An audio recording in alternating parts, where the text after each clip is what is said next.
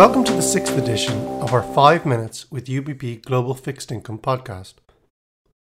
My name is Bernard McGrath, Senior Investment Specialist for UBP's Global and Absolute Return Fixed Income range, and with me again today to discuss markets is Mo Kazmi, Portfolio Manager and Macro Strategist.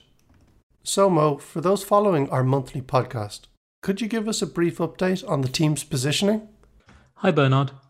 So we're cautious on interest rates, especially at these current levels, seeing room for rates to move higher in anticipation of a more hawkish Fed during the remainder of the year.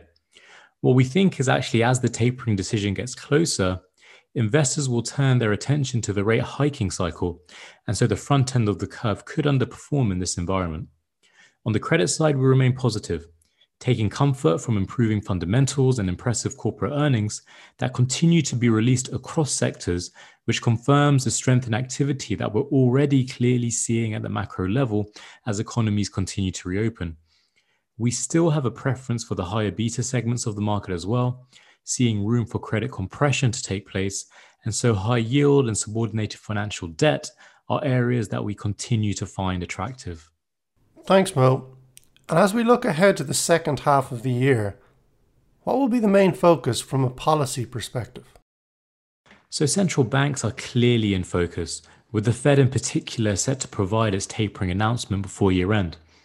The Fed's looking at the data and the labour market in particular, where by the September meeting, we think the Fed would have enough evidence in terms of another two strong jobs reports to determine that substantial further progress has been made to allow for the tapering.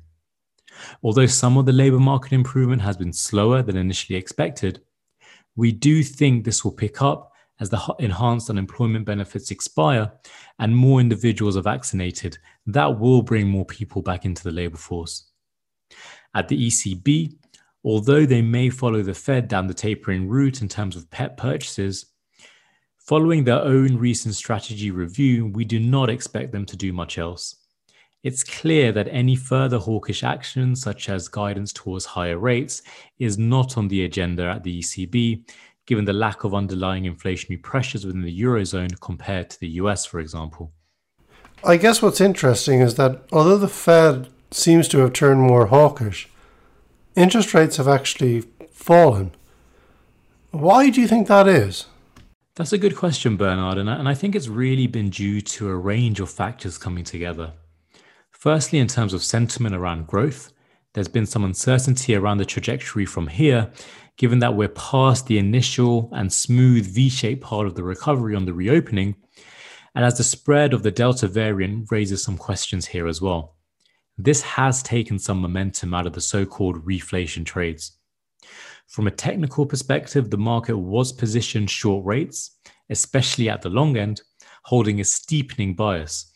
But the curve has really struggled to steepen since the last Fed meeting when the dots moved in a hawkish direction and has since led to a closing of these steepening positions, which has also supported rates.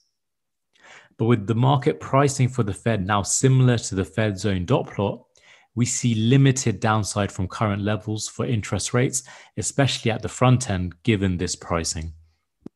And so, if you're comfortable with central banks, what are the major risks you see for the remainder of this year? So, one of the main risks that has resurfaced lately has been COVID, with fears that a more infectious and deadly variant could pause the reopening process.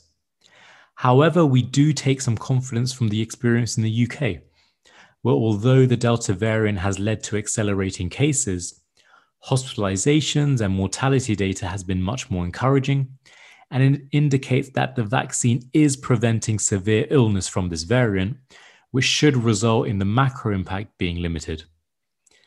The other risk being watched has been the possibility that transitory inflation becomes something more persistent and aggressive in nature.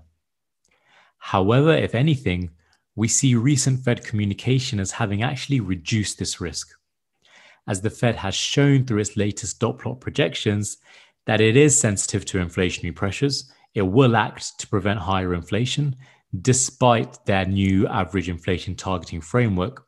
And so they will not let inflation get out of hand. Thank you very much, Mo, for your insights and for those listening to this podcast. If you'd like any further information, please do not hesitate to contact us or visit us on our website at ubp.com.